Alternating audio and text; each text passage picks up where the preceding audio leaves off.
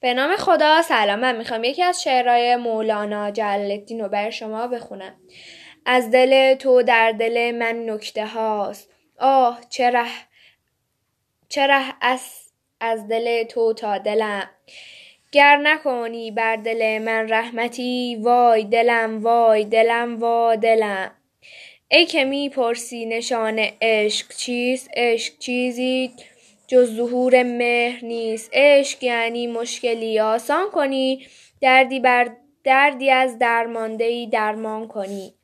در میان این همه گوگا و شوق عشق یعنی کاهش رنج بشر.